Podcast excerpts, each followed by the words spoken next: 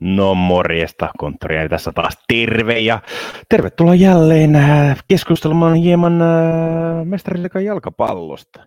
Viimeksi osui ihan hyvin ja, ja nyt katsotaan, miten, ketkä jo, neljä joukkuetta menee jatkoon nyt seuraavalta kierrokselta, eli nyt tämän viikon tiistaina ja keskiviikko-ottelusta ja lähdetään heti ensimmäisen otteluun. Eli pieni yllätys sattui Espanjassa, kun Villarreal voitti 1-0 Bayernin ja, ja ja odotukset oli tietysti siinä, että, että Bayern voittaa tämän ottelupari selkeästi, mutta Villarreal näytti, että, että siellä e, ollaan erityisesti kovia tässä, tässä tällaisessa kupijalkapallossa, että, että että Villarreal voitti viimeksi Euroopan liiga ja, ja nyt näyttää haluavan menemään vielä pitkälle mestariliigassa, mutta fakta kuitenkin on, että Villarreal on tällä hetkellä Espanjan liigassa siellä keskikastissa ja, ja ei näytä, että Eurooppa on pääsemässä tällä kaudella. Ja se johtuu ihan tietysti siitä, että joukkojen pelit ailahtelee ja kotona ja vieraissa ottelut on aivan erilaisia, niin kuin tällä hetkellä näyttää myös olevan, että miten Bayernilla on myös.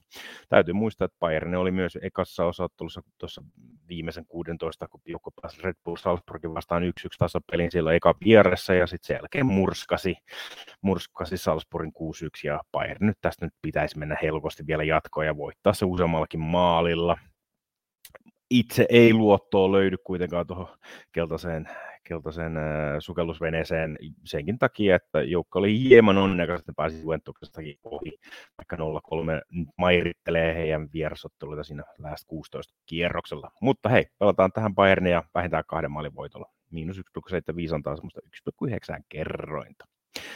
Tiistain toinen ottelu on se mehevä ja mehukas, niin kuin se on nähtiin jo nyt tälläkin viikolla. Siinä Real Madrid, kiitos Karim the Dream, Benzeman, äh, 1-3 haki vierasvoiton Stanford Bridgeltä ja nyt joku yrittää sitä vietä Santiago Bernabeulla varmistaa jatkopaikan vaikka ottelu oli 1-3 Real Madridille, niin pikkasen oli maalipaikat ehkä enemmän jopa kotijoukko Chelsealle, joka on ollut viime aikoina ollut vähän heikko viimeistelijä, mutta tämä näytti ainakin olevan nyt Southamptonia vastaan nyt viikonloppuna sitä viimeistelyongelmaa ei ollut. Jopa Timo Werner osui maalipuiden väliin jopa parikin kertaa, melkein ainakin. Joten usko on, että Chelsea voi tästä ottelusta jopa voitonkin kairata itselleen tasapeli ilman vetua antaisi ihan, ihan hyvää kerrointa ja jopa vierasvoittokin antaisi kolmikertaista kerrointa. Jompikummin niistä voi mennä lapulle, mutta en kuitenkaan luota siihen, että Chelsea onnistuisi parilla maalilla ottelua voittamaan tai edes viemään ottelua jatkoajalle. Että uskon, että Real Madrid menee vielä kuitenkin jatkoon tästä.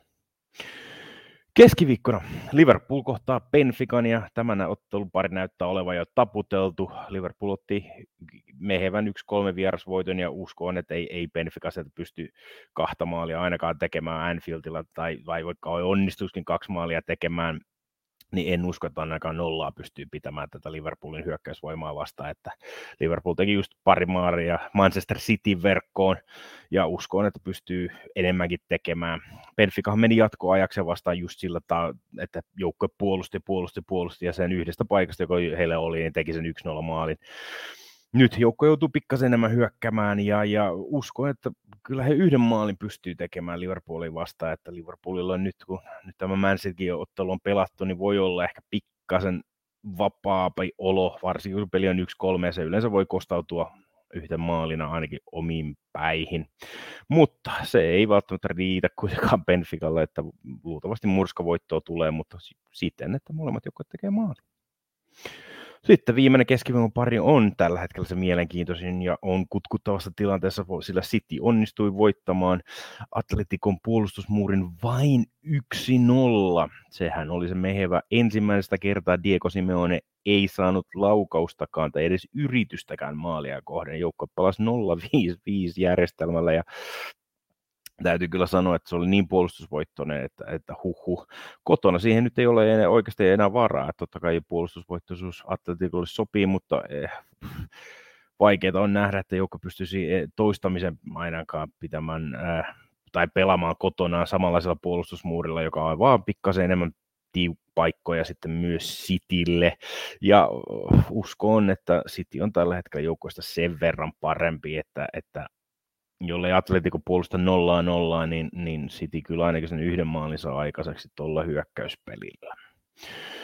Eli näistä, näillä näkymin City, Liverpool, Real Madrid ja Bayern menisi välieriin eli semifinaaleihin ja, ja sitten nähdään kuka vie, kuka vie, kuka on se paras. Mutta ei mitään, eli ei muistakaa käydä veikkausbonukset.com-sivuilla siellä, siellä löytyy jalkapallokautta valioliikan, sieltä löytyy lisää vihjeitä myöskin viikonlopun valioliikaotteluihin, jotka tulevat olevan erittäin meheviä uudelleen.